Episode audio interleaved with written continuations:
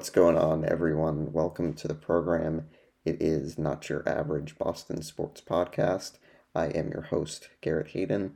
As always, you can follow our podcast on Twitter and on Facebook, and you can listen on Apple Podcasts and on Spotify. So, uh, looking forward to getting into today's episode. Plenty of stuff going on this week. Um, as I teased on uh, Twitter, plenty of um, NFL draft uh, content this week. Uh, we'll get to that later in today's show, uh, but I'm looking forward to that. We'll take a look at uh, all the things we're going to try to uh, do this week. So, looking forward to that. Obviously, there's a lot of Celtic stuff to get to. Things are looking pretty good for the Green right now, the 3 0 lead over the Nets. You know, the Bruins are coming toward the end of the regular season, getting a little bit of a clearer picture as to uh, who their opponent might be in the first round of the playoffs. You know, Red Sox are, are playing baseball. It's not exactly going well, but you know, it's uh, it's a lot of sports. Best time of the year for sports. You know, really, it starts with March Madness, and then you know you get the Masters, you get baseball starting, you get you know playoffs for two sports, and then you get a draft. It's like you know start of March Madness to the end of April. It's just wild, you know, when you think about all the different sports. But uh, without further ado, we're going to get right into it. We're going to get right into the Celtics um, and what a series it has been so far for the Celtics. A 3 nothing series lead over the Nets. Uh, the C's can go for the sweep tonight. And it's just, uh, it's pretty unbelievable. It's pretty unbelievable what has happened um, in this series. And I think definitely there were definitely was there definitely were some concerns. Um, I think coming into the series, you know, knowing that you're going to be going up against two of the best players in the NBA, and you know that even was still the thought after the first game a week ago when you know the Celtics went on a buzzer beater, a game that I think it was a lot closer than they would have liked, um, but they were able to steal the win, and they've been able to win two other games since then. You know, really impressive uh, come from behind win in game two against the Nets, coming back from a 17 point first half deficit. And then, you know, just really just kind of demoralizing the Nets in the second half of game three. The Celtics win that as well, 109 103. And obviously, here we are, the morning or afternoon of game four, and the Celtics can finish off the sweep you know, it's uh, pretty amazing how well this team has played. Um, and I know that nationally, a lot of attention is on the Nets for their, you know, ineptitude in this series, but the Celtics deserve a lot of credit. And that's not just me saying it from, you know, a biased Boston perspective, but when you look at that series and you look at it from a, you know, unbiased point of view, the Celtics are outplaying the Nets in almost every single facet of the game, especially defensively.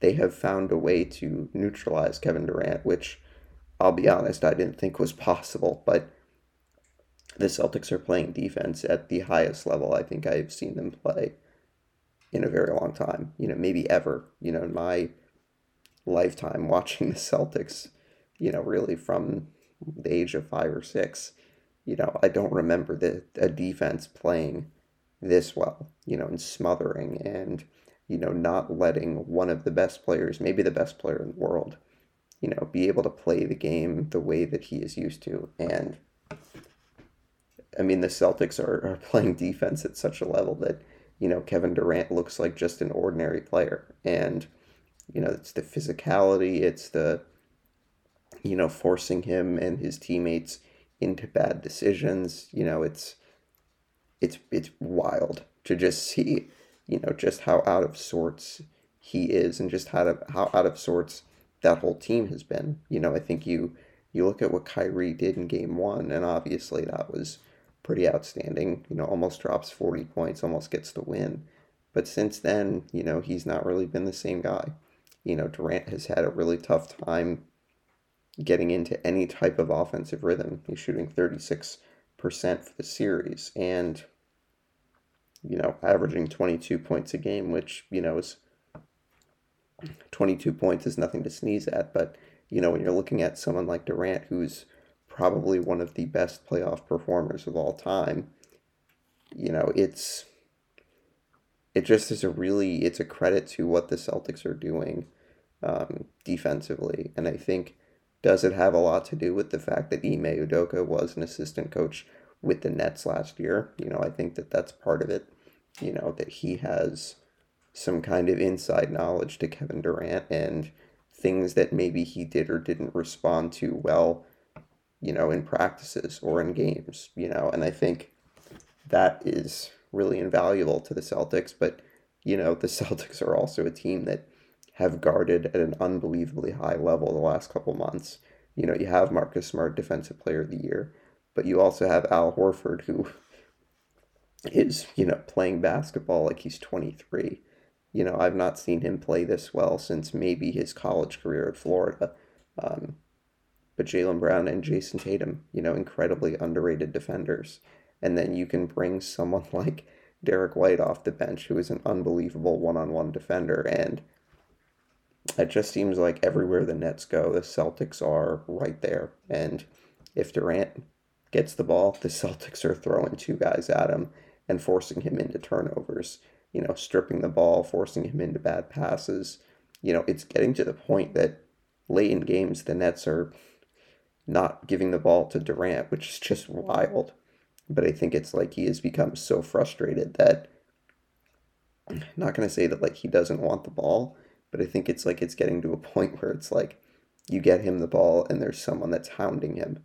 You know, if it's Marcus Smart, if it's Jaylen Brown, Jayson Tatum, you know, if it's Horford, if it's Derrick White, you know, I just listed off five defenders right there, and so it's like, you know, it's uh, it's it's pretty amazing what the defense has been able to do um, through this whole series. You know, I really was expecting that. Okay, you know, here comes Durant. He's going to have a great game in Game Two, or he's going to have a great game in Game Three, and it didn't really happen. So, you know, it's it's a great start, but I think the Celtics have to, you know, come in with the mentality that they are going to end the series tonight because I think you don't want to give the Nets any type of hope that okay, if if we can win a game, we can win two, and if you can win two, you can win three. So I think the Celtics have to play with the same intensity, and I think that they've done a great job of every single moment in the in this series that seems to be going in the Nets' favor. The Celtics nip it right in the bud. You know, come up with a big steal you know, come up with a demoralizing play off, you know, an inbounds pass. That happened twice in game three where the Celtics, you know, the Nets go on a little bit of a run, you know, knock down a couple threes, get the crowd into the game, and then the Celtics come in with a steal and a basket right out of a timeout. And it's just like, as, as Scal said many times on Saturday, it's demoralizing. It's incredibly demoralizing when you have a team that you feel like you're making some headway, and then the other team comes in and just, you know, outcompetes you. And I think that we've seen that throughout this series. And I think, you know, the Celtics have to continue to play that way and have to continue to, you know, frustrate the Nets and get them to a point where they just give up. But I think you're not going to be able to get them to get there if you're not playing at the same level that you've been playing throughout the series. So, you know, the Nets are not going to lay down, and I think the Celtics know that. Um, and I think the Celtics know that in a game like this, you have to bring force and you have to bring the same intensity that you brought for the previous three games. You know, play this game like this is a must win game. Um, because if the Celtics are able to win tonight, you know, they're probably going to get some good time off, which I think is only going to be the best thing for Robert Williams. So, you know, look for the Celtics to continue to play some good defense. You know, curious to see how the Nets come out um, because there's definitely been a lot of turmoil going on with that team uh, within the last couple days. So I think the Celtics could be a beneficiary that they could take advantage of that. But, you know, it's Kevin Durant. And I think, yes, the Celtics have slowed him for three games, but you want to make sure that you can slow him for four games. You know, don't want to give them any type of hope that they think that they can get back in the series. So, you know, look for the defense to continue to play well. I'm curious to see how the Nets respond. Um, do they try to tr- do something different in their starting lineup? You know, does Nick Claxton start? Does Blake Griffin get more minutes? I mean, he did give them a little bit of a spurt, but there's only so much that he can do from a defensive standpoint, and that I think really is what is the Nets' biggest issue in this series is they don't have a good defensive big. You know, Nick Claxton is a really good shot blocker. He's really athletic, but I think that the Nets need more defensively in the interior um, if they're going to make things interesting. But I think for the Celtics, it's just playing hard defense and you know moving the ball and playing good offensive team basketball that they've been playing for the majority of this series. Uh, so looking forward to Game Four tonight, seven o'clock. Celtics can get the sweep um, in Brooklyn, so that would be very, uh, very, very satisfying for this team to be able to beat the Nets. You know, the same team that embarrassed them last year. So, you know, look for the Celtics to be motivated and try to close out this series. Um, obviously, another big story in Game Three was uh, the return of Robert Williams, Celtics big man who had torn his meniscus at the end of March against the Timberwolves, but was back and played 16 minutes in Game Three. So that was a really a welcome sight to see that you know Rob is back and playing at or maybe not playing at a high level because I think he only scored two points, but I think you know just having the ability to have him on the floor and you know have his presence on the floor even if it was just for 16 minutes and I think he probably will again play a few minutes tonight, but I think just to have him there, just to have him on the floor, have his presence you know, really excites this Celtics team because they really enjoy playing with him. You know, they love throwing lobs to him. But I think it's not only just having his presence on the floor, but having his presence around the team, you know, and I think it was pretty evident to see in game two that the guys really enjoyed having him on the bench. You know, now they love having him in the game. They're in the games, so it's definitely a uh, it's definitely a welcome sight to see him playing basketball and you know being able to play with the same explosiveness. You know, you really didn't see any type any type of uh, limitations um, on Saturday night. So I think that's also a really good sign that the Celtics can you know bring him along. But I think obviously be very careful that you know they don't want to have a, a re-injuring type of thing where you know he plays too many minutes and you know, you get you re-injure, you know, the knee. So I'm curious to see what his minutes are going to look like tonight. You know, I would imagine it's probably going to be very similar to game three. You know, 20 minutes, something like that. I think you probably can't expect more than that. And I think it probably makes sense, you know, from like a medical standpoint that the Celtics don't want him to play, you know, heavy minutes. But at the same time, if the Celtics are going to advance and win this game tonight, there's going to be a lot of time off between now and the start of the next series. So, you know, there could be something to be said for him playing more minutes than he did in game three, but I think if I'm the Celtics, I'm going to err on this side of caution and not have him play, you know, upwards of 20, 25 minutes uh, tonight. So I'd be curious to see what he can do tonight, you know, and I think bringing him back really solidifies your your depth and I think makes your team even deeper because it gives you the ability to start Rob or bring him off the bench and you know Theis can start if he needs or he can come off the bench when Rob is fully fully healthy. So I'm very curious to see what that uh, looks like when Rob is is back and is his full self. Um, I think that Theis has done a pretty solid job um, in this series. You know, I think that he's he wasn't going to be, you know, a big focal point in the series, um, and I think the Celtics have done a really good job bringing in someone like Theis at the deadline, who okay, he's not going to do exactly what Rob does, but he's a player that I think understands how they're going to play and how they want to play, and I think he fits in, you know, really well. So I'm curious to see you know what his role is going to look like once Rob comes back.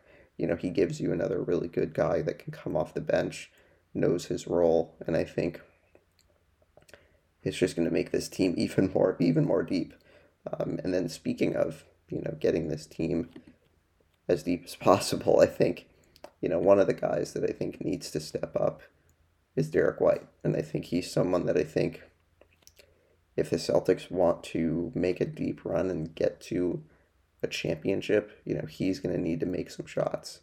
Um, really struggled in this series, has played three games, 55 minutes, is just four for 13, has made one three pointer, um, you know, shooting 30% this series, but has had some, has averaged uh, four rebounds in the three games and a couple of assists. So I think, you know, he's someone that you want to see a little bit more from offensively, but I don't think it's a it's a huge issue in this series. But I think if you're going to be going up against the Milwaukee's and the Miami's and the teams that have a bunch of guys that can score at a high at a high pace or at a, at a high clip, you know, Derrick White, you need to have him be able to get some buckets as well. Um, so one last little Celtics thing uh, before we move on. Marcus Smart was awarded the Defensive Player of the Year last week. I actually think it was awarded on Monday um, after we were done recording, so that was a little annoying. But I think Marcus definitely deserved uh, deserved the award, and I think he's a guy that I think his whole career he's worked hard. He's been a hard worker, and I think has always has always yeah, what's the word? I'm struggling for the word, but um, he's always endeared himself um, to the Celtics faithful. I think just with how hard he he has played, and he has played really from the time that he got here. And I think, you know, sure he has his flaws. He's had his his flaws in the past, but I think that this is the season that he has really put it all together um, and not just from a defensive standpoint, but I think just from the total package as a player. You know, he's someone that can knock down the shots that he gets, but he can also be a guy who can create for other players. And I think you have seen that throughout the majority of this season and in the playoffs that he is very willing and very is, willing and able to make plays that are right for the team. And I think that you know he's always been an elite defender but I think it's great to see him get validation, get you know recognition for the season that he had, and I think he's the most versatile defender in the league. You know, you look at what he can do from a defending standpoint, can really defend one to five, and I think that's what kind of sets him apart, in my opinion, to a Rudy Gobert. That you know, sure, Rudy Gobert can defend at the rim, and he's one of the best, if not the best, rim protector in the league. But I think you know, Marcus defends out in the perimeter and defends a lot more, uh, like a variety of different types of offensive players. So, you know, I think versatility is the most important thing on defense. And so I think that's why he was the most deserving um, of this award. So congrats to Marcus. And, you know, hopefully we see more of that um, elite, intense defense as the Celtics go deeper into the playoffs. So again, Celtics Nets game four tonight, seven o'clock. We'll take a look at the rest of the NBA playoffs later in the podcast. Um, but a great start for the Celtics, and hopefully they can finish it off tonight. So now we are going to move to the Bruins and talk about uh, the Bees' successful weekend, a couple of wins against the Rangers, and then beating the Canadiens last night, five to three. Um, some good moments, I think, from both of these games. I think the Bruins played one of their best, most complete games of the season um, Saturday afternoon at the Garden against the Rangers. Um, you know, kind of a surprise to see Pastrnak, Lindholm, and Ullmark all return in that game. Um, I was not expecting that Pastrnak and Lindholm were going to be available, but they were, and they played and made a really big impact in their first games back. Pastrnak with a goal and an assist, and Lindholm, I believe, led the Bruins in time on ice in that game, and then Ullmark obviously was outstanding in the win. So I think it it gives you some hope that I think the Bruins are, you know, ready for the postseason with a couple of wins against some postseason opponents, um, or potential postseason opponents, I should say. Um, So it was good to see them play at that high level on Saturday, um, win a low scoring game because I think those are the types of games that you're going to need to win in the playoffs.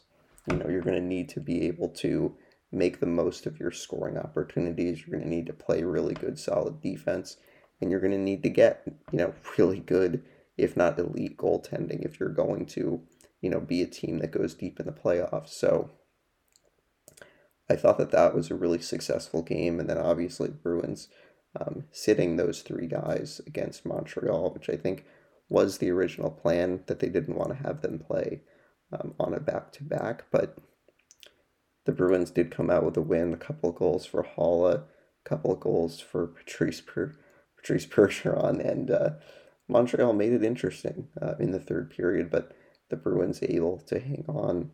McAvoy also scored in the Bruins win, so a good solid game. You know, definitely some some weirdness in that game last night with um, Erik Haula's shootout attempt, but uh, he did not touch the puck and was able to score. I know it looked very similar to uh, Brad Marchand's failed shootout attempt a couple of years ago, where he, you know, kind of touched the puck, and then once you touch it and mishandle it, then that's it. You don't get a chance to shoot. So uh, just barely missed making contact with the puck, but he got it and scored. Uh, scored two goals last night, actually, um, and has been really, really solid for this team. I think since the start of the new year, and really since the start of um, putting him on the line with Pastrnak and Hall. You know, I think that the three of them have played at a really high level when they've been healthy, um, and I think giving the Bruins the kind of the reaffirmation that for the or affirming for the Bruins that you know Erik Haula was a really solid offseason addition and Obviously, there were a lot of concerns about him out of the gate. There were a lot of things said on Twitter about him, but I think he has responded. And, you know, you look at his season statistically, it's the best season that he's had since he had the 55 point season um, in Vegas when he was selected um, to the expansion team. So, you know, he's played at a really high level. You know, I think the Bruins, for some players, it gives them, not gives them an ability, but I think like the Bruins have had good success with certain guys that they sign in free agency that, you know, come off some down years where maybe they don't play as well, but then they play for the Bruins and, you know, their play really, really improves. And I think really it's something about the environment that I think helps guys like that, guys like Haula, be able to perform at a high level.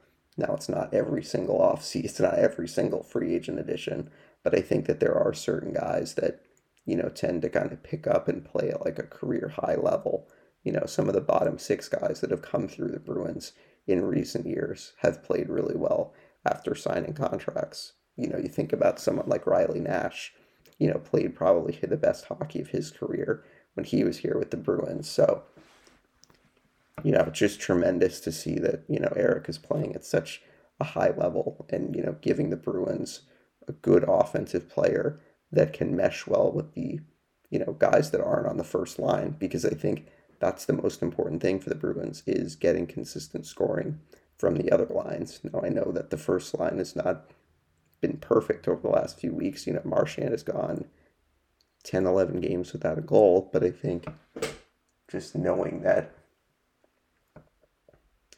you can have the ability to um, rely on your other offensive guys other than your top line. Because you look at what Coyle and, and Haula have done, just for example, the two of them are, you know, 43 points. David Krejci had 44 last year. So, you know, you have two guys that I think have carried the load pretty well um, this season. So that's been a really good positive. But I think for the Bruins and, you know, getting the guys back healthy is the most important thing. Um, and we saw that on Saturday. So I think that that's something to feel good about with this team that you know they are back to full health and you know could pose a threat to one of the top seeds in the Eastern Conference you know if it shakes out that way if they do end up playing you know one of those teams in the first round um, so speaking of the injuries and getting guys into the lineup very curious to see how the Bruins approach these final three games of the regular season with uh, the home games this week against Florida tomorrow night and then against Buffalo on Thursday night. And then the Bruins will finish the regular season Friday evening in Toronto. So very curious to see how they approach it. You know, I think you could see some of the big guns get some games off. You know, I think with Pastrnak and Lindholm, you want to see them play at least two games this week, if not all three, um, just to make sure that they can kind of get their legs under them and be ready for the playoffs. But it was kind of surprising to me how well the the two of them played on Saturday. That it didn't really look like they had missed a lot of time. You know, Pastrnak, I think it was he was a little rusty. I think the power play still kind of needs to get back in rhythm. You know, getting him back into the lineup. But I think he looked good. You know, Lindholm looked good. It looked like he'd been in the lineup the whole time. It didn't really look like he missed any time. Um, so that was really good to see. Um, and then obviously Ullmark was really good on Saturday, and I think that was the biggest thing for me. You know, how did he, how was he going to look coming back from injury? And he was outstanding, and I think, you know, really kind of solidified his status as potentially or you know probably the number one goalie when the playoffs start. You know, not that that really matters because I think you know both he and Swayman are probably going to end up sharing the net.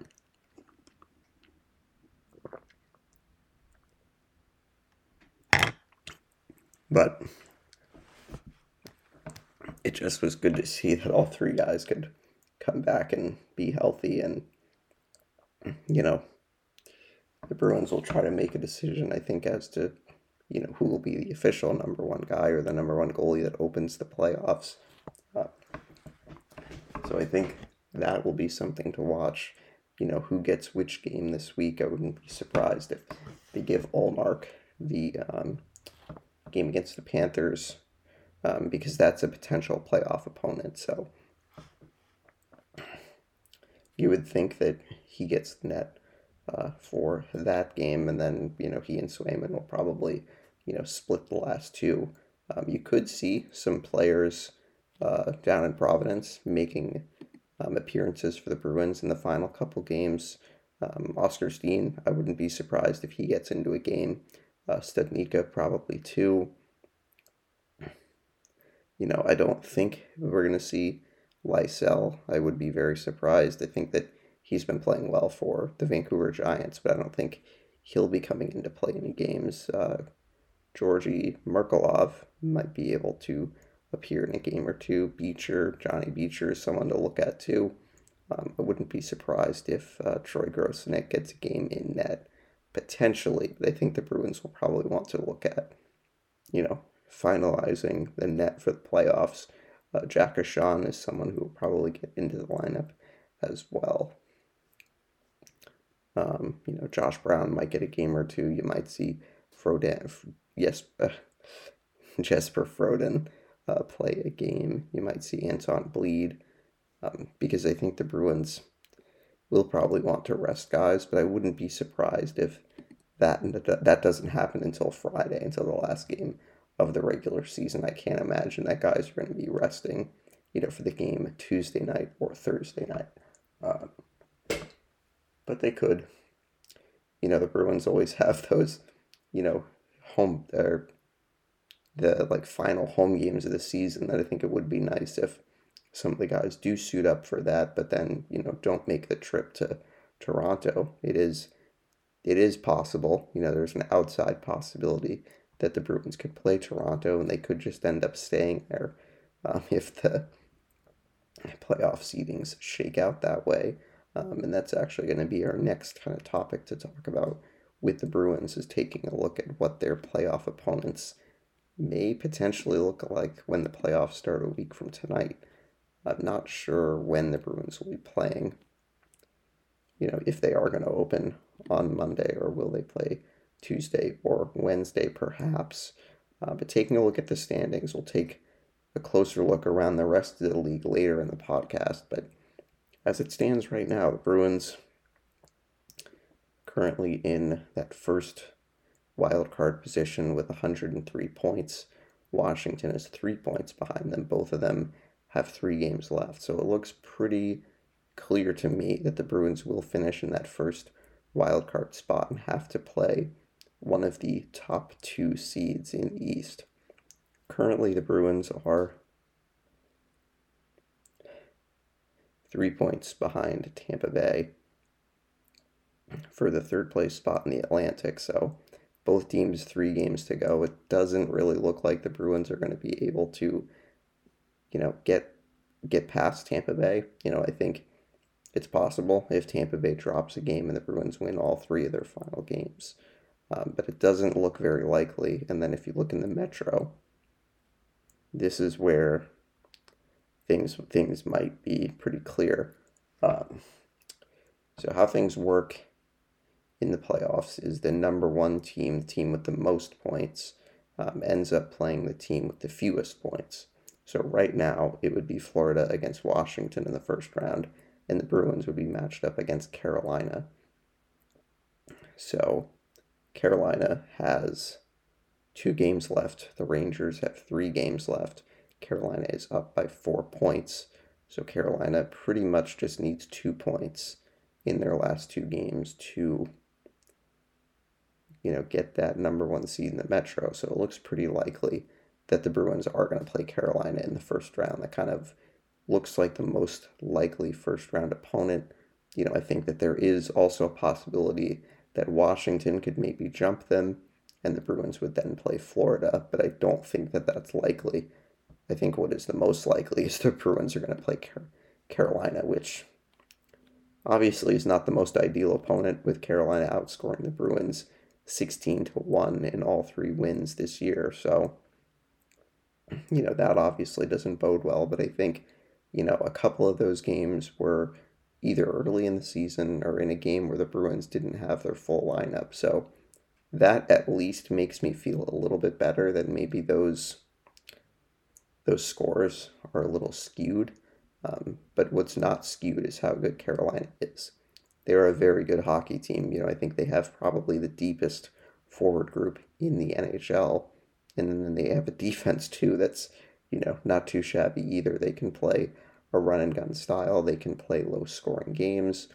They're really a team that I think is probably the number one team the Bruins would have liked to avoid in the playoffs. But hey, it's going to be what it's going to be. And I think, you know, regardless of how the Bruins finish, they were going to play a tough team you know, and I think again, it's going to be what it's going to be. You're going to play a hard team, and if it's going to be Carolina, it's going to be Carolina. The silver lining, though, about Carolina is that their goaltending situation is in flux um, because I think both of their goalies, the usual goalies that they've used this season, Frederik Andersen and Antti Raanta, are both hurt, um, both suffering injuries within the last couple weeks. Um, so that is kind of very interesting there that Carolina might have some issues in terms of the goaltending, and that could be a tremendous opportunity for the Bruins to take advantage of. I'm not sure what the extent of both of those guys' injuries are, but you know, if Carolina has to start the series with their number three or number four goaltender, you know, that's that's a pretty good break for the Bruins. Um, and I think sure, the Bruins would have their hands full against Carolina's forwards um, and their defense too. But I don't think that this is as bad of a matchup as some people think. You know, I think Carolina is a team that I think the Bruins have proven historically that they can play pretty well against in the playoffs. You know, they have two playoff wins against them in the last three years, winning in the bubble and then winning in the conference finals in 2019. But then again, this Carolina team is a lot different than the teams that the Bruins played two and three years ago. You know, this is a team that's a lot deeper. Um, but I think, you know, as I said again, whatever team you're going to play is going to be tough. You know, if it was going to be Carolina, if it's if it was going to be the Rangers, if it was going to be you know Tampa Bay or Toronto, it's like all those teams are going to be tough to beat. So, you know, you kind of just take it in stride, and whoever you draw is whoever you draw. And I think it's not going to affect how the Bruins play the final three games. You know, I would think that they play the final two games at home as kind of regular season games, and then they give guys off um, the final game of the season in Toronto.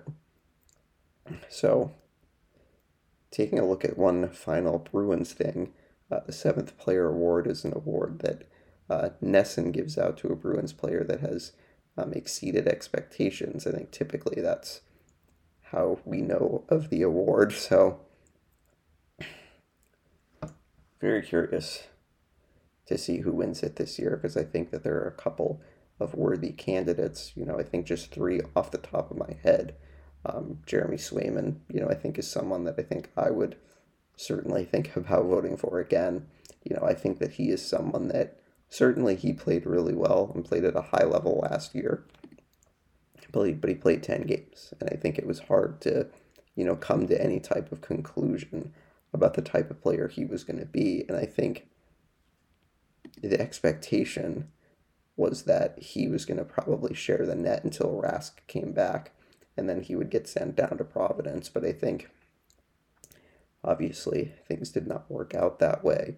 Um, but I think that he has had a good head on his shoulders all year long, and I think has, you know, given the Bruins chances to win almost every game that he's played. Um, and so I think it's hard. It was. I think it's hard for people to expect that he was going to be this good this season. You know, you look at 23, 13, and 3, 915 save percentage, goals against at 237, but it was, you know, pretty close to being one of the best in the league at various points this season. So I think that I expected that he was going to play well, but I didn't think he was going to be this good. So I think he definitely deserves some love for that award. Maybe he wins it, maybe he doesn't but I think that he's been really good um, and should be one of the leading candidates. Um, the other player that I think should get some love is Trent Frederic. I think that in his first full season in the NHL, I think that he has played at a really high level. You know, he's been a really solid player on that third line, and I think the grouping of him, Coyle, and Smith, you know, has has carried the Bruins at times, and I think has given the Bruins a chance to, you know, roll out a line that can help them out, can score goals, can hold the puck in the offensive offensive zone, you know, play a good possession game. Um, and he's put up points too, you know, seven goals, 10 assists, 17 points. You know, I'm not sure that people really expected that he was going to be able to put together, you know, this type of season at the beginning of the season. So that's why I think he definitely should be someone that should be looked at to possibly win the award. But the favorite, in my opinion, is Erik Haula. And I think, you know, talked about him earlier that the season that he's had has been, you know, probably one of the best of his career, probably second best of his career, you know, since the year that he had when he was uh, in Vegas. Um, but he's been really solid this year, you know, really since the new year. He's really turned a page 17 goals, 26 assists for 43 points, is sixth, tied for sixth on the Bruins um, in points with Charlie Coyle. So I think, you know, there wasn't a lot of expectation when he got signed. And I think, you know, certainly out of the gate, there were people that were like, okay, this is really kind of a wasted signing. But, you know, since the calendar has switched to 2022, he's been one of the Bruins' best player, best players. And I think, you know, from the start of the season and his, you know, expectation when he got signed, I don't think that people expected he was going to play at this at this high level. You know, I think that that was the hope when they signed him, but I think it took him a bit to find his game. But I think he definitely should be the front runner uh, for this award um, because I think at the end of the day, it's about exceeding expectations. And you know, I think that him producing at a second line center rate for you know the majority of the season, you know, definitely should qualify as exceeding expectations. So um, I think that he should win. Really looking forward to seeing who wins. You know, with the, I believe that that would get awarded either t- either Tuesday night or Thursday. You know, obviously the Bruins only have two games left at the Garden, so curious to see how that shakes out. Uh, we will now get to the Red Sox and talk about the uh, frustrating time the offense has had recently. Um, you know, scoring runs has been kind of an issue almost all season for the Red Sox. It kind of seemed like they were turning a corner uh, in a couple of those games against the Twins, but you know, offensively has kind of been the the downfall of this team um, in the first 16 games of the season. So, you know, I think it, you know, it's it's it's unfortunate, but I think I was thinking about this the other day. I think that you know when you open a season and you open a season quite you know you open a season like this that I think is unlike any other season that we've ever seen with baseball. You know, with the lockout going into spring training and teams having to kind of get things together in a really expedited manner, you know, has been an issue for some teams. And the Red Sox, I think, are included. And I think, you know, I don't want to sound like I'm trying to make excuses for the team, but I think you have to be realistic that, you know, a, a, a, quick spring training is not necessarily the best thing for all all these teams. You know, certainly there are some teams that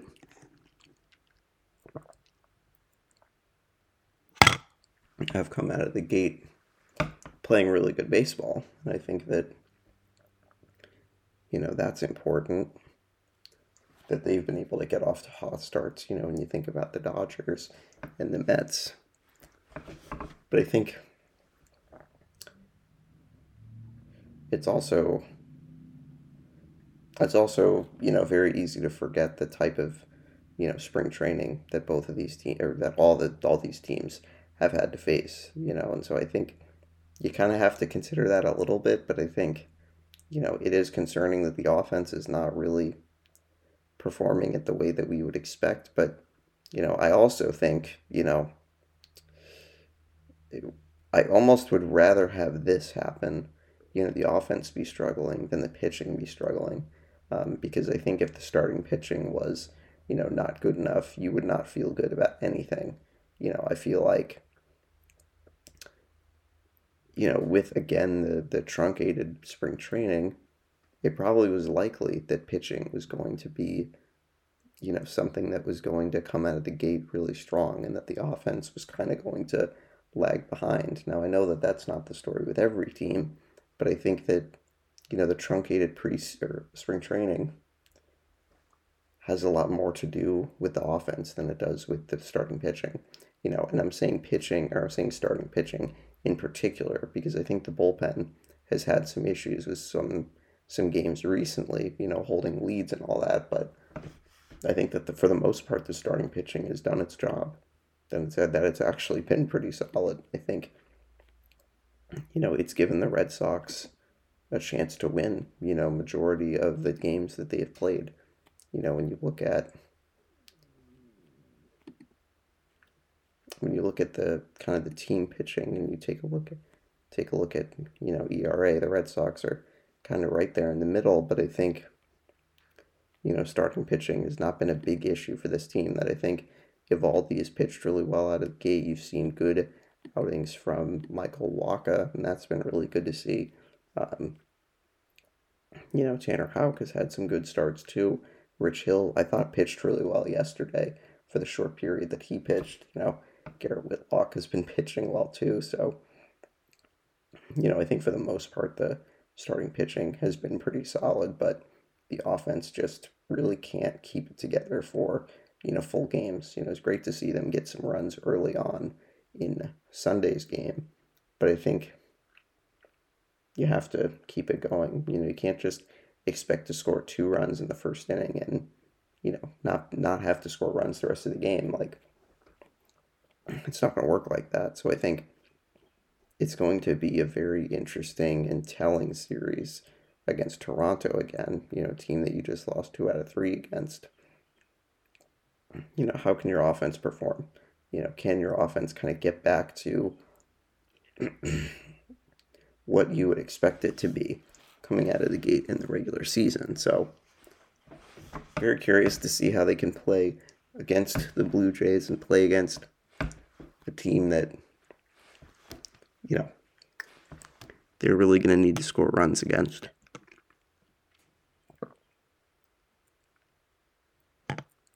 Because when you look at how talented Toronto is, you have to keep pace with that team. So, very curious to see how they do against Toronto, starting a four game set against the Blue Jays that kicks off tonight at 7. Eovaldi and Pivetta and Wacha will go the first three games. So, obviously, talking about Michael Wacha and the solid start to the year that he has had, he pitched really well in the first game against the Rays on Friday night, 4 to 3. Red Sox hung on for the win. Um, but I thought he pitched pretty well, and I think gives you some hope that the starting rotation can get guys out and you know pitch deep into ball games and you know try to keep this Red Sox team afloat. You know, 7 and 9 is not the worst record in the world and I think that you know, naturally there are some people that are trying to sound the alarms and I still think it's too early for that. You know, I think you kind of have to not give the offense some runway, but at the same time, like you're starting spring training, you know, with absolutely really no preparation at all. You know, when you think about when spring training would start normally, you know, it starts Valentine's Day. The Red Sox or the Major League Baseball was in the midst of a lockout. You know, nothing really changed March 7th. And it's like, at that point, it's like there's so much that you know goes into such a short period of time and i hate to keep harping on it but i kind of feel like it's legitimate you know when you think about how how crazy this season has been so far that you know spring training starts so late and you have so few games to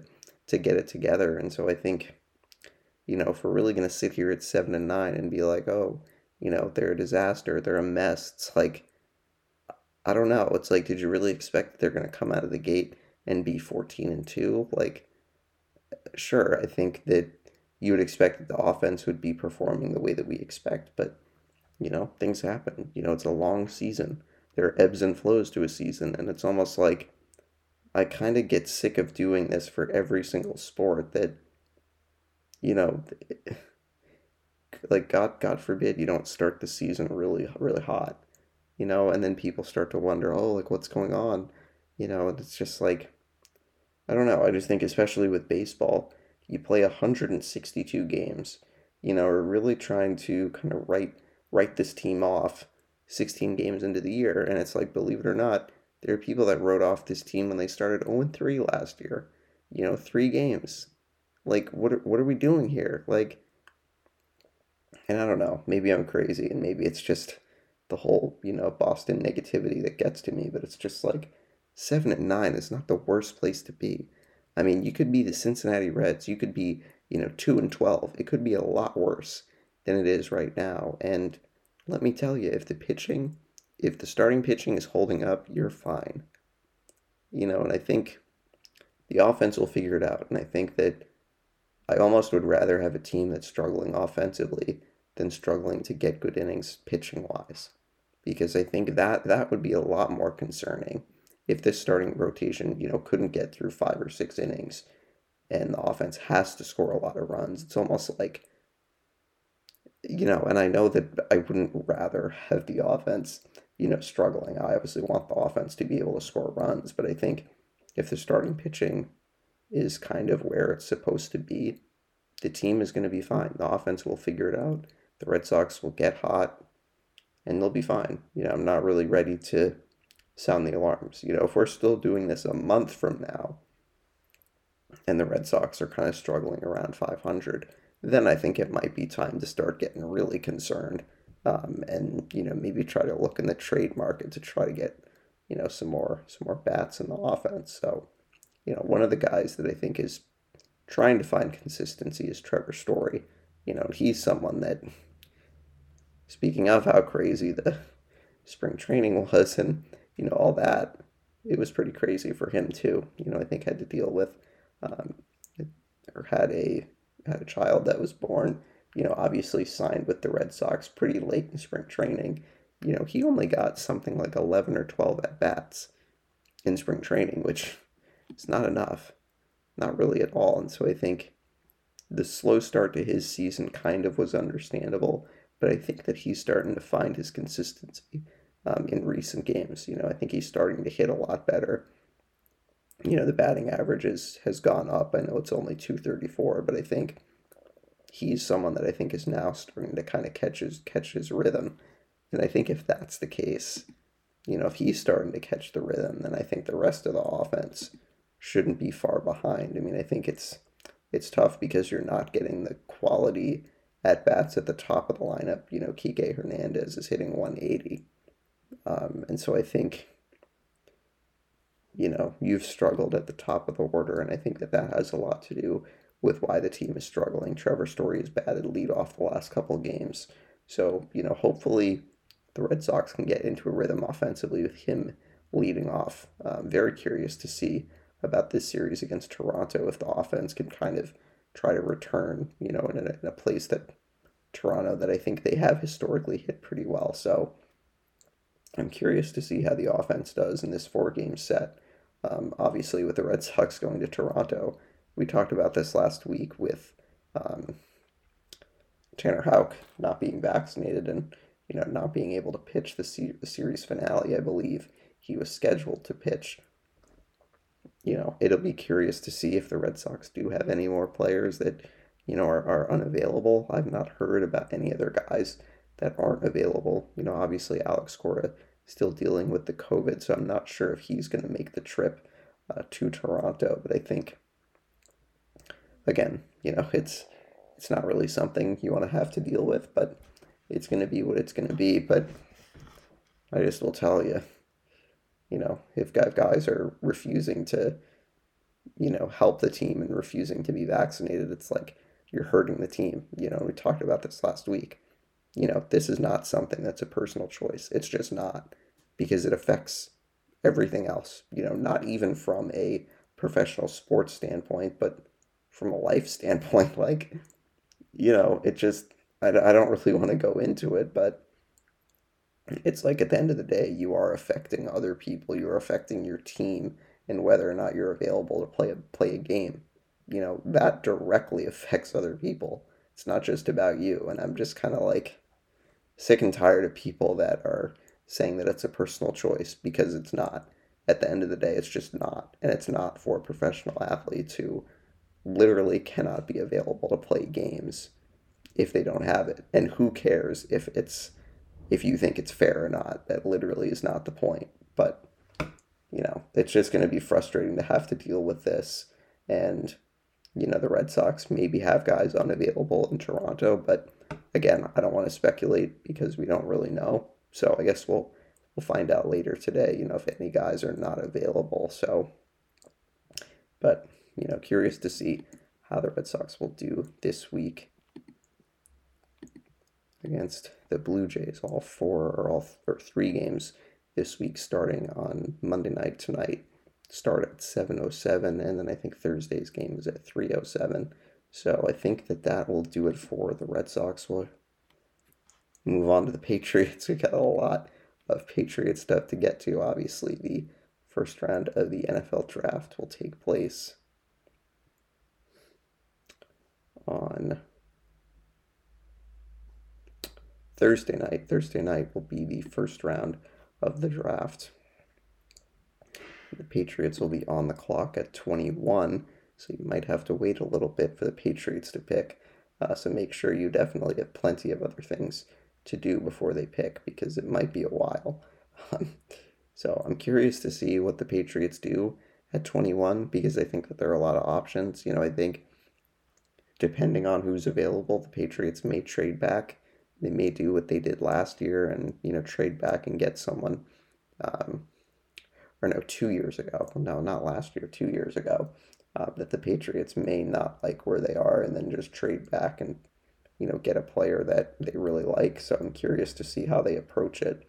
You know i think that if there are some elite players at cornerback or linebacker then the patriots may be more likely to make the pick. But I think that the, if there are certain guys that are off the board, then they may be more apt to trade it and be like, okay, we can trade back, you know, probably get more value, probably get a couple more picks if they are going to do that. So I think that it's probably likely they're going to trade out of the 21 uh, about out of the that they're going to trade out of the 21st pick, 21st pick, but I think you know, who knows? Because I think this draft in particular is going to be very unpredictable because I don't think that there's a lot of, you know, really high end talent at the top of the at the top of the draft. You know, I think certainly there are guys who are going to be in the top five that are going to be really good players, but you know, really outside of that, it's hard to really kind of make any type of predictions for for any of these guys because I think the draft this year is very deep but it's not very top heavy. You know, it's not like you have 10 or 12 prospects that are like, okay, these guys are going to be legitimate NFL starters and, you know, are going to be stars in the league. You kind of don't really know that. You know, this year is one of those years that I think there's a lot of questions about who might even be the number one pick. And that's to me a dead giveaway that, okay, this draft is not going to be really top heavy, but it might be really, really deep because I think at certain positions, there are a lot of guys who could be really good players. Linebacker, cornerback, wide receiver, I think are just a couple of positions where it's like, okay, you know, you're going to see a lot of really good talent out of those positions in particular. Um, and those positions, you know, you could classify as needs for the Patriots, which I think makes it even more interesting.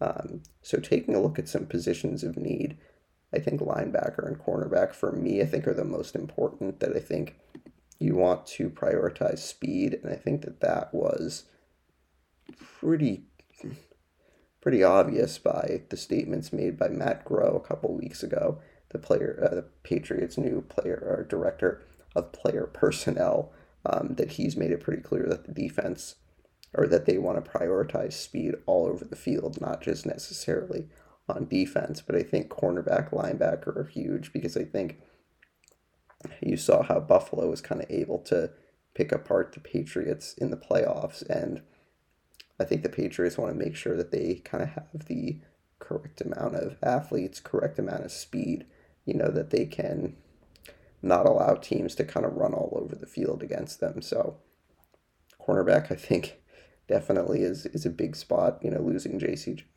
Jackson was tough. Uh, the Patriots may be tipping their hand and they may be thinking, okay, we might want to go into more zone defense. And I think, you know, JC was a very good player, but I think man to man, that's kind of where his strength is. And so the Patriots could be looking at guys who can play the zone and guys who have good speed, you know, that can deal with Tyreek Hill, who you're going to be playing twice a year. So I think cornerback for me is most important. Linebacker, I think, is also too is important too, because the Patriots really like athletic linebackers, and I think, or they kind of want to make a focus of getting athletic linebackers that can be good in coverage. Um, because I think you know that's a position where teams kind of pinpointed the Patriots' weakness. I think passing underneath, and so I think if you have more speed at the linebacker position, you're going to be able to have guys who can make tackles, you know, without letting guys make big plays. So, you know, I think that's also another key position. Offensive line, I think with the trade of Shaq Mason, you kind of have a hole in on the interior line. So I think a center or a guard, you know, might be something they look at. Curious to see what they do with Isaiah Wynn because I believe this is the last year of his uh, contract, and so could they look at tackle? you know, I think that that's another spot, but I think, you know, to a lesser extent, wide receiver might be a spot that you look at. But I think, again, with the trade of, or the trade for DeVante Parker, it kind of lessens that need a little bit that you don't need to take a receiver in the first round. You know, that's something that you could do in the fifth or sixth round um, and see if you could get someone, you know, with at, at decent value. So that's another position that I'm curious about. But uh, taking a look at some of the players, um, I think taking a look at some of the top available cornerbacks just to get an idea. Um, Sauce Gardner out of Cincinnati is probably the first cornerback that's going to go in this draft. Uh, the Patriots may not be able to get some of these kind of top tier guys. Gardner Derek, Derek Stingley, uh, Trent McDuffie, Andrew Booth Jr., Kyler Gordon, uh, Kaiir Elam, Roger McCreary. I think that at least a couple of those guys the Patriots have been linked to. Um, so I think those are some guys that could go in the first round. Um, some other guys that the Patriots could look at later uh, Coby Bryant, the cornerback out of Cincinnati. Um, he's someone that maybe they could pick in the second or third round. Uh, Josh Jobe out of Alabama, he's also another guy that they could take um, in kind of the middle rounds. Marcus Jones out of Houston. Um, Mario Goodrich is someone that I kind of like. He played for Clemson, uh, but he probably would be someone that would be another mid round pick. So I don't think that the Patriots are going to be able to get any of these, you know, really high high talent cornerbacks. Um, but you never know. You know, I think that it's going to be very interesting to see what happens in the early picks because I think you know defense could be a positions a position that teams you know kind of teams kind of look at. Um, you know, obviously you have a lot of wide receiver talent, but I don't think you know when you look at the guys like Garrett Wilson, Drake uh, Drake London, you know Chris Olave, Jameson Williams. You know, I don't know if they're going to be there at twenty one when the Patriots pick. Um, I also think that um, defensive end might also be a position that the Patriots look at as well. Um, actually, no, I want to take a look at the linebackers first. Um, inside linebacker, I think, is where gonna where the Patriots are gonna try to look uh, for someone that I think can play a similar game to Devontae Hightower or Dont'a Hightower when he came into the league. You know, as kind of a quick sideline to sideline guy. Um, Nakobe Dean, Devin Lloyd, Quay Walker are a couple guys that I think could seriously be great fits for the Patriots, but I don't know if they're going to fall very far. Um, Christian Harris out of Alabama is a guy that I've had my eye on for a while. Um, he could be someone that could really help out the Patriots with his speed. Uh, Chad Muma, you've probably heard his name a lot. Um, linebacker out of Wyoming. He's someone who the Patriots are kind of linked to. Um, so, very curious to see how they approach that position. Uh, Malcolm Rodriguez was someone that I think the Patriots could take a flyer on late in the draft. He's someone that I think is incredibly undersized for his position, but I think could be a solid Patriot type player who could play really well in special teams. He's someone to keep an eye on. Uh, but I wouldn't expect that they draft him until maybe the fifth or sixth round. Um, and then I think defensive end, uh, the Patriots might have. It's not really. I mean, I don't know if I'd classify it as a need because you know you got Matt Judon, you got some solid pass rushers, but I think if there's someone that falls, like Travon Walker out of Georgia, he's also rumored to maybe even be the number one pick. But I think if he if he falls, um, if the Patriots can get their hands on someone like him or someone like Jermaine Johnson out of Florida State, you know, those are guys that I think could pair really well with with Matt Judon off the edge. So I think that's also something to keep in mind for the Patriots. Um, you know, and I think that first round, I believe their strategy is going to be, you know, if someone like Nakobe Dean or um, someone like Nakobe Dean or Devin Lloyd falls to 21, they might really, they might have no choice but to pick um, one of those guys if they fall you know, Jordan Davis, an interior lineman, if he falls to 21, the Patriots absolutely should draft him. He has the craziest speed that I've ever seen for someone that size. I believe that he's like 350 pounds and he can move, so he would be someone that would be like an obvious pick. If he did fall to them at 21. But I think if some of those players don't fall, the Patriots probably would be better better off just trading back. So, but we'll see. Thursday night, obviously, the first round. Um, so I wanted to let you guys know that we have some great content coming up this week. um, for the podcast. I think we'll be putting out a mock draft. I'll do a mock draft like I did last year. So I'll do a mock draft um, and then post my picks on both of the social media pages um, on Twitter and on Facebook for Not Your Average Boston Sports Podcast. So make sure that you're following both of those pages uh, to be able to see that. And then Friday, we'll have a guest to recap the first round of the draft. So I'm excited for that. We'll let you guys know who that guest is later in the week. I'll give you a hint, it is a return guest. So we'll announce that later this week. Um, and then Saturday, after all the picks have been announced, we'll get a quick reaction video. Probably we'll put that up on the uh, Facebook page for the podcast. So, again, make sure you're following those pages to get those updates. But I'm really excited for it. I think it's going to be um, a fun week of content. So, be on the lookout Thursday for the uh, the mock draft picks, and then obviously guest Friday we'll recap the first round, and then Saturday we'll get a video to uh, recap the entire draft for the Patriots. Probably not going to recap the entire NFL draft, but I think just focusing um, on the Patriots, so that will be really fun. Really looking forward to it. Um, so we will take a look at another uh, New England sports team, the uh, Revolution or the uh, Poor Revolution, who have lost uh, five of the, five of their first eight games in MLS action. They dropped a three two decision to DC over the weekend. DC United over the weekend.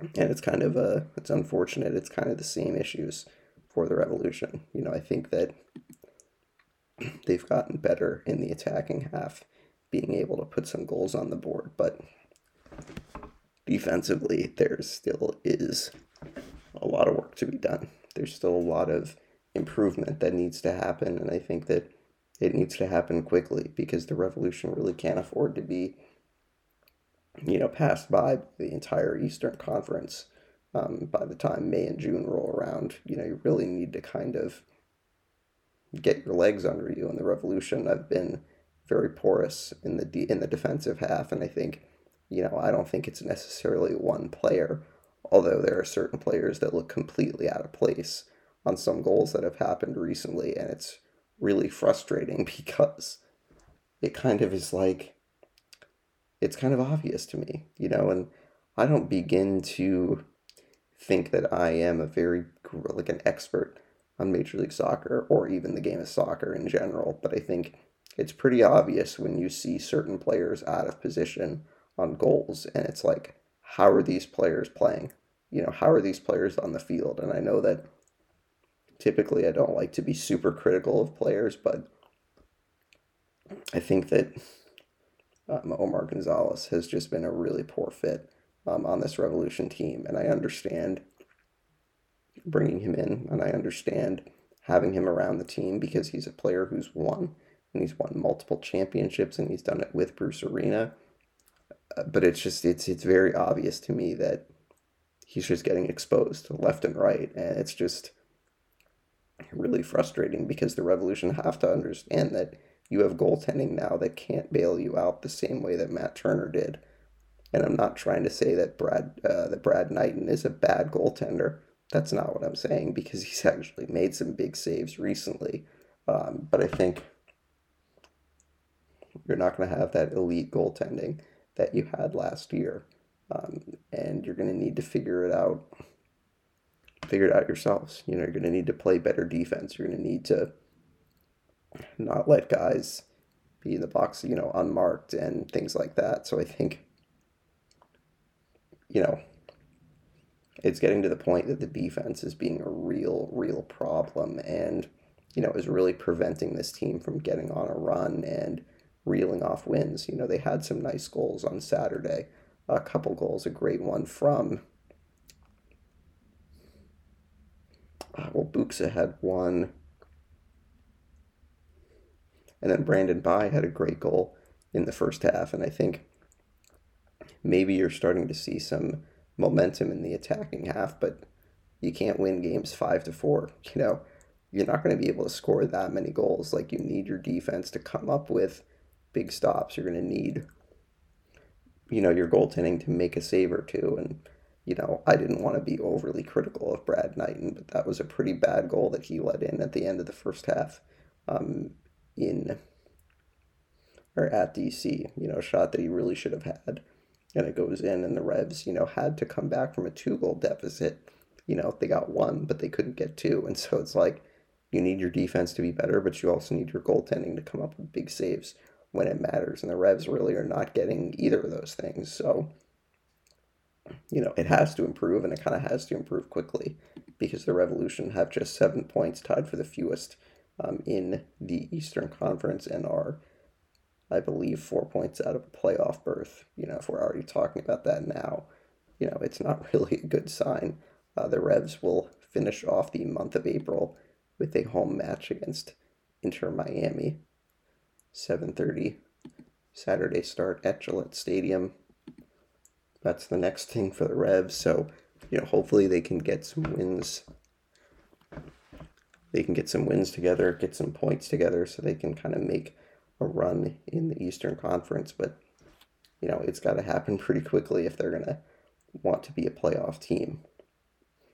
So now we will take a look at the NBA playoffs and take a look at each of the series. Uh, you had four games yesterday, so we'll take a look at those games in those series. Uh, Milwaukee with a huge win over the Bulls, 119, 119.95. Uh, that was game four, and the Bucks are now up three games to one. Uh, very interesting how this series has gone because I think you had both both games in Milwaukee that were close and down to the wire, and the Bulls were actually able to win one of them. And it kind of made me think, okay, maybe the Bulls are going to be a problem for Milwaukee, you know, if they're going to be able to play them close um, and win a close game. But it's been the exact opposite in the last two games in Chicago that the Bucks have blown out the Bulls by 30 points in game three and then 24 yesterday. So I don't expect that the Bulls are going to be able to come back and win that series. I would expect that the Bucks close out that series, but just very interesting how that series has gone. Khris Middleton obviously has been out for the Bucks, missed games 3 and 4. Unclear about how much time he might miss, but obviously the Bucks are a potential opponent for the Celtics in the second round as the 2 seed plays the 3 seed um, in the second round, so the Celtics would have home court advantage. Um, but yeah, it would be an interesting wrinkle if Khris Middleton is not available.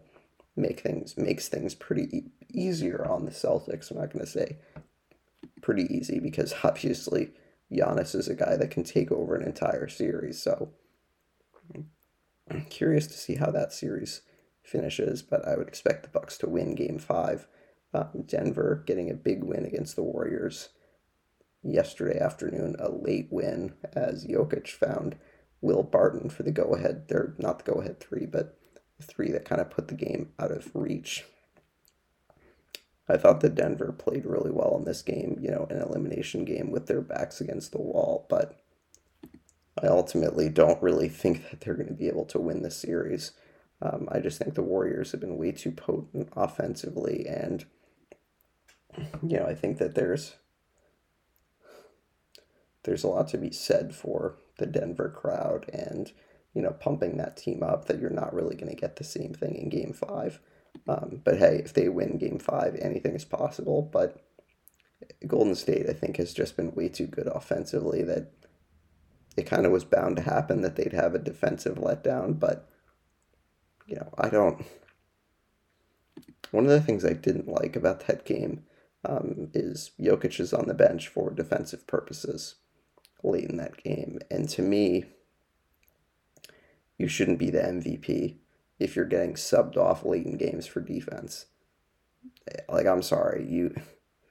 If there are certain moments in a game that you cannot play or your coach takes you out of, like, you're not the MVP. And I don't care what any fancy stat tells you, you know, about how good Jokic has been. It's like we all know how good he is, but if he's getting subbed off late in games, because he gets exposed defensively. Like, what are we talking about? We're talking about a guy who, okay, fine, if he doesn't play defense, you shouldn't be the MVP if you're the most valuable player you should excel in every single facet of the game. And it's just like, I don't know, if he wins MVP again, that's great, but you should be able to play defense and you shouldn't have to be subbed off the floor in, a, in an elimination game for defense. So I don't know. That just really bothered me, and it's going to really bother me if Jokic ends up winning the MVP because that's not an MVP, you know. And I think not to kind of make this more about Rudy Gobert, but if you saw the way that the Clippers exposed him in the playoffs last year, like, are you really telling me that that's the defensive player of the year? That's the guy that's won it three times? Like, really? So I don't know. It's just something that kind of caught my attention um, late in that game. Uh, the Heat with the big win over the Hawks by 24. That was kind of kind of surprising to me because the Hawks, you know, came in played really well. Game three was were able to get a win on a late shot by Trae Young, but I don't know where was the fight back last last night. You know, it just was kind of strange to see that the team kind of just not not gave up because the Heat, like the Celtics, are one of those teams that they can demoralize you by playing really good defense and playing, you know, type of offense that is really hard to defend. But I mean, where was the where was the fight back? Where was the magic that you saw from the Hawks last year? And I don't know, it just kind of goes to show you that you can have a good playoff run one year, but it doesn't guarantee anything. So, you know, the Hawks probably don't win another game in this series. I would expect that that series will be over in game five. Uh, the Pelicans beating the Suns again for the second time in this series. Pretty shocking that uh, they were able to win a second game in this series. You know, Devin Booker's injuries really started to be a big problem for the Suns, who are really struggling to get any offense, you know, out of their bench guys, which I think, yes, the bench was a big part of why they made such a great run to the finals last year. But when you don't have Devin Booker, it's like, those guys have to play a larger role. And I think not that they're not up to it, but I think they've been playing the entire year as the role players and second secondary players. And it's like now you're asking Cam Johnson, Mikal Bridges, and Jake Crowder to be like, okay, you're going to need to score the basketball to replace what Devin Booker did. And, you know, obviously they don't really seem like they're up to it. Um, you know, Chris Paul is playing at a great level. I think DeAndre Ayton has played some good basketball, but you know, they need that bench to step up or else they might lose. You know, it's just kind of hard to believe, but you're watching this Pelicans team and you're watching how well they're playing, you know. Brandon Ingram is turning into a star in front of our eyes. You know, CJ McCollum has been a star in this league. You know, and they're getting great bench production. They're getting great production from their, you know, bench guys and their role players you know, Valanciunas, I haven't seen him play like this since he was on the Raptors. You know, Herb Jones has really fit in really well. Jose Alvarado is a great guy to bring off the bench. You know, they're a team that has a lot of a lot of weapons and a lot of guys that can play different types of games. I really think that if they can ever get Zion back and healthy and playing the way that he was when he was healthy, uh, this team could be very, very good next year. So they're proving to be a really tough task uh, for the Suns as they even the series last night 118 103, the final score. So, three games tonight on the NBA schedule. Celtics and the uh, Nets, obviously, game four, 7 o'clock on TNT. The Raptors will play the Sixers, 8 o'clock on NBA TV uh, Fred VanVleet will be unavailable for this game as he had hurt his hip in game four and then missed the rest of the game, so he will not play. Um, Joel Embiid will have surgery on the thumb after the season as he tore some ligaments, I believe, in his thumb. So the big man apparently will play through the injury. Uh, Philly's not really had too many problems with Toronto in this series, but I thought that it was kind of funny how they kind of came into that game on Saturday, Saturday afternoon, and you know, fully expect that Toronto was just going to lie down for them, and you know, that's not really the that's not the mindset that you want to come into that type of game with because you know Toronto steals that game, and I know VanVleet is out, and in all likelihood they won't win tonight, but it's like that kind of shows you that Philly maybe they lack a bit of a killer instinct, you know, and I think that to be perfectly honest, that's something the Celtics need to avoid tonight. That they need to come into this game and be like, all right, we're going to end the series.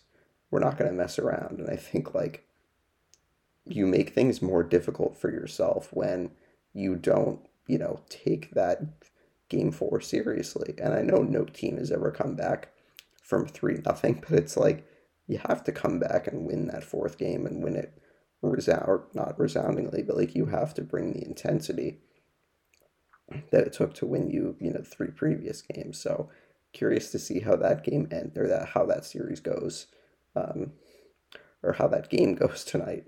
I would expect that the series finishes tonight in Philly, but who knows? Toronto could come up with another big win. And then a game five tonight in Dallas. Utah against the Mavericks. Luka returned in game four, although it didn't really seem like he was his full self. You know, obviously played really well, but I think he wasn't exactly 100%. Um, but Jalen Brunson has been a big, big story for Dallas in this series. Um, but Utah was able to make enough plays down the stretch uh, to win that game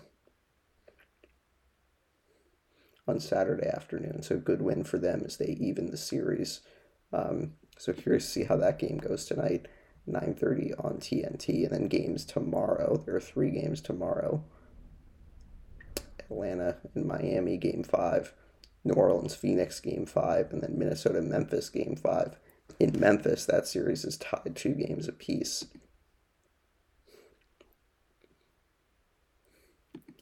Just making sure I got all this series. Um, yeah, I think Minnesota Memphis, that was the only series that we haven't talked about quite yet. Um, as you know, Minnesota has played really well in this series. You know, they've been able to make things interesting. Um, one of the things about Memphis that I may have alluded to in the playoff preview podcast that I did with uh, Derek Welch a couple weeks ago um, is that Memphis is a team that you know is obviously very talented. They're very deep when you look at their roster, but they're also really young. You know, they're a team that has not seen the playoffs before. You know, I know that they played in the playoffs last year, I believe, um, but I think you know, they're still a young team. And I think, you know, yes, Minnesota is too, but it's like you have a young team that won 56 games. You know, it's pretty easy for them to kind of be like, okay, we're the second seed. You know, we should be able to beat the seventh, seven seed pretty easily. But this is turning into a really, really good series. You know, I think that because both of these teams are young, it really could go any way. And, you know, it's gone to direction that I don't think a lot of people thought. You know, I don't think a lot of people thought that um, Anthony Edwards was going to be as good as he's shown in the playoffs. You know, obviously the number one pick, but he's been tremendous in this series, and I think you know deserves a lot of credit for.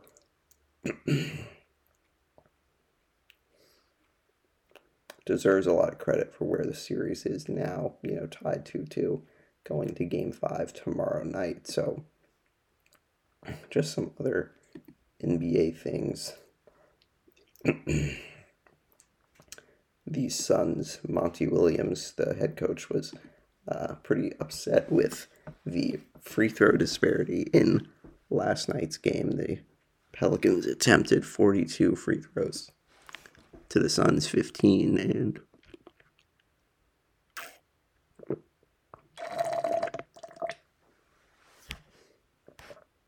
you know, that's a big issue. You know, if free throw disparity is that crazy that you know, of course a team is going to have you know, probably is going to have more success if they're going to the free throw line as much as they did. So that's kind of interesting. Um, ben Simmons obviously will be missing game four. That's been a big story as he's out with back soreness. Um, Rudy Gobert was fined for uh, profane language after the uh, Jazz win in game four. Not really something that really needs to be a thing, but you know, I guess a lot of people are, I, I don't know, it's just like, I understand having to find players, but I just think like there are some fines that just to me aren't really necessary necessary and you know obviously it doesn't matter because 25,000 50,000 is not much to any of these guys that make millions of dollars but I don't know it's just like and I guess I understand why they do the things that why they have things the way that they are because you know one guy does it and doesn't get fined then you know it becomes a whole thing. So I get it but it just is kind of annoying that that has to take place. Um, so we'll take a look at some notes from around the NHL as we approach the postseason, as most teams have two or three games left in the regular season. Alex Ovechkin left the Capitals game, uh, or left the Capitals loss to Toronto with um, an injury, so he's day to day. I think that the just taking a look at some of these games yesterday, um, the Minnesota Wild getting a win with 1.3 seconds left, a game-winning goal in overtime. Uh, Las Vegas blowing or Vegas blowing a big lead late in the game, or blowing a two-goal lead late in the game. They lose in the shootout. Could end up being a huge loss for them as they try to maintain or try to get to the playoffs. Um, eight Eastern Conference teams have 100 points, which is the first time in history that I think all playoff teams, or all eight playoff teams, got to 100 points. Um, the nominations were announced for the Masterton Trophy, which is awarded to the player who best exemplifies the qualities of perseverance, sportsmanship, and dedication to ice hockey. Uh, the Bruins nominee is Jake DeBrusk, which I thought was very interesting, and I think it's great because I think he's a guy that has played really well this season at times through through a trade request, and I think you know as someone who has been able to play through that and play through that cloud, I think that he deserves a lot of credit. You know, not going to say that oh he deserves to win the award, but I think it is nice to see that you know the uh, writers for the Bruins have nominated him because I think that means a lot and you know, I wish the best for him in the rest of his career, you know, if it's going to be here in Boston or if it's going to be elsewhere. Um, so I thought that was really nice. Uh, some of the guys that,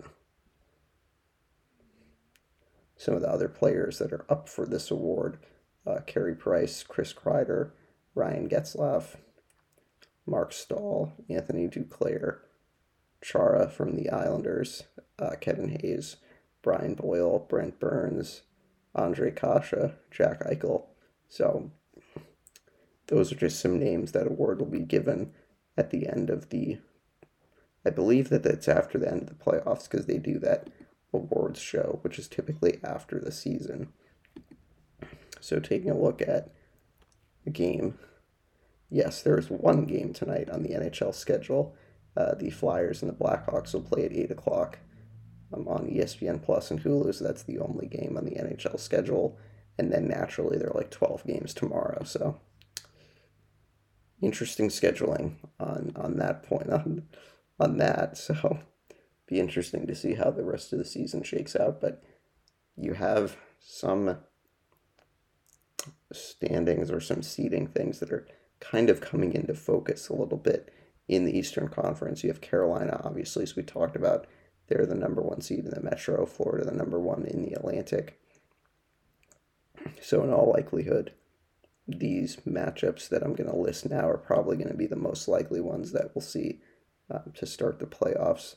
Toronto against Tampa Bay, the second and the third in the, in the Atlantic. Florida against Washington, and then in the Metro, it would be the Rangers against Pittsburgh, Carolina against Boston. Um, although Pittsburgh is only one point ahead of Washington for the third place spot in the Metro. So that could change because Washington does have a game in hand on Pittsburgh. So could be a possibility that Pittsburgh falls into the wild card spot and maybe make things interesting for the Bruins, but I think that's the only thing that could change is, you know, Pittsburgh or Washington getting that third seed or the second second wild card spot. Uh, but obviously, with a couple games left, there are still some scenarios that could that could change. Um,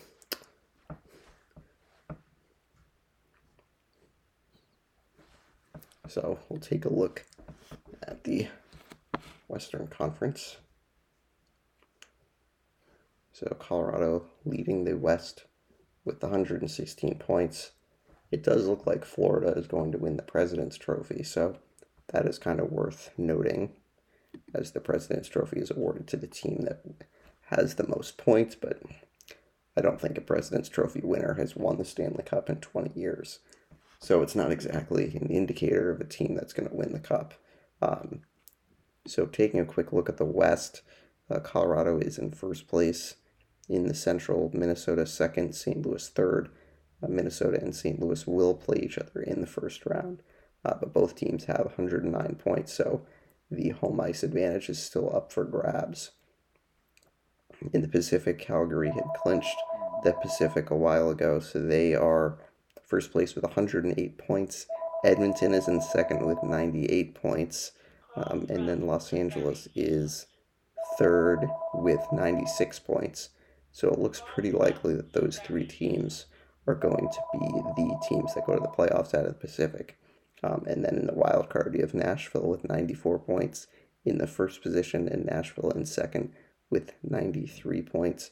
Vegas is three points back of Dallas with just three games to go, so it doesn't look super, doesn't look really ideal for Vegas after they dropped a shootout loss to uh, San Jose last night, a game that they had a two goal lead with two minutes left, losing in the shootout. So it might be might be lights out for Vegas unless they can get Dallas or Nashville to kind of fall on their face um, in the last week of the season. So that's the only thing that could change. Out west, but the playoff matchups right now would look like Colorado against Dallas, Calgary against Nashville, Edmonton against LA, and then Minnesota against St. Louis. So I think that that will do it for the NHL. We'll take a look at Major League Baseball um, and just some notes from around the from the league. The Yankees had upped security after some kind of ug- kind of an ugly scene after Saturday's game in which the Yankees won on a walk off and then fans were throwing items on the field at uh, Guardians players. So that was kind of an ugly scene. So um, Yankee Stadium had upped their security uh, after that kind of ugly event. Um, Kyle Schwarber was ejected in the Phillies shutout loss to the Brewers last night, um, and then the Reds snapping their 11 game losing streak um, last night or yesterday with a win. So we'll take a look at the standings. Also, is worth noting that uh, Miguel Cabrera um, getting his 3,000th hit the other day becoming just the seventh player in Major League Baseball history with 3,000 hits and 500 home runs. So, taking a look at the standings division by division in the AL East, Yankees and the Blue Jays both at 10 and 6. Minnesota leads the Central at 8 and 8, just a half game ahead of Cleveland. Seattle leads the West at 10 and 6. The Mets lead the National League East at 12 and 5. St. Louis and Milwaukee lead the Central. Cardinals at 9 and 5, Milwaukee Brewers at 10 and 6, and then the Dodgers leading the West at 11 and 4. The NL West has had a pretty good start to the season as all as four teams have winning records so far. So I think we'll just take a look at the NFL, take a look at just some uh, notes before we get closer to the NFL draft, the Panthers are not expected to make a trade for Baker Mayfield prior to the draft. A couple more teams begin began their voluntary mini camps: the Broncos, the Raiders, and the Saints. Dak Prescott, uh, feeling healthy, um, entering his off-season workouts, and uh, obviously the big news out of the NFL a couple days ago uh, is that Deebo Samuel has requested a trade out of San Francisco. So things could be very interesting for the 49ers. Um, you know, obviously dealing with a player that wants out. Yes, of course, there's always going to be links to the Patriots, but I don't know. I guess I'd be surprised if they made a trade for him, but it could be interesting because, you know, trading him would definitely fetch San Francisco at least one first round pick. So I don't know. The Patriots might be feeling uh, lucky and might try to throw their hat in the ring, but I guess I'd be surprised if they were able to bring in the 49ers wide receiver. So I think that that will probably do it for this week's episode. Um, obviously, I, I forgot to mention this at the beginning, but um, a big thank you to Scott Bushy for coming on uh, Guest Friday last week. It was a great conversation. Uh, you guys, please go and check that out. It was a really fun interview. Uh, Scott ran the marathon for the fifth time um, so it's really, really neat to be able to catch up, ask Scott some good questions. So definitely check that out if you have not already. Look forward to a great week of NFL draft content. So uh, stay up to date, follow the Twitter and the Facebook page um, for the latest NFL draft updates. All right, everyone, have a good rest of your week, and we'll talk to you Friday to recap the first round of the draft.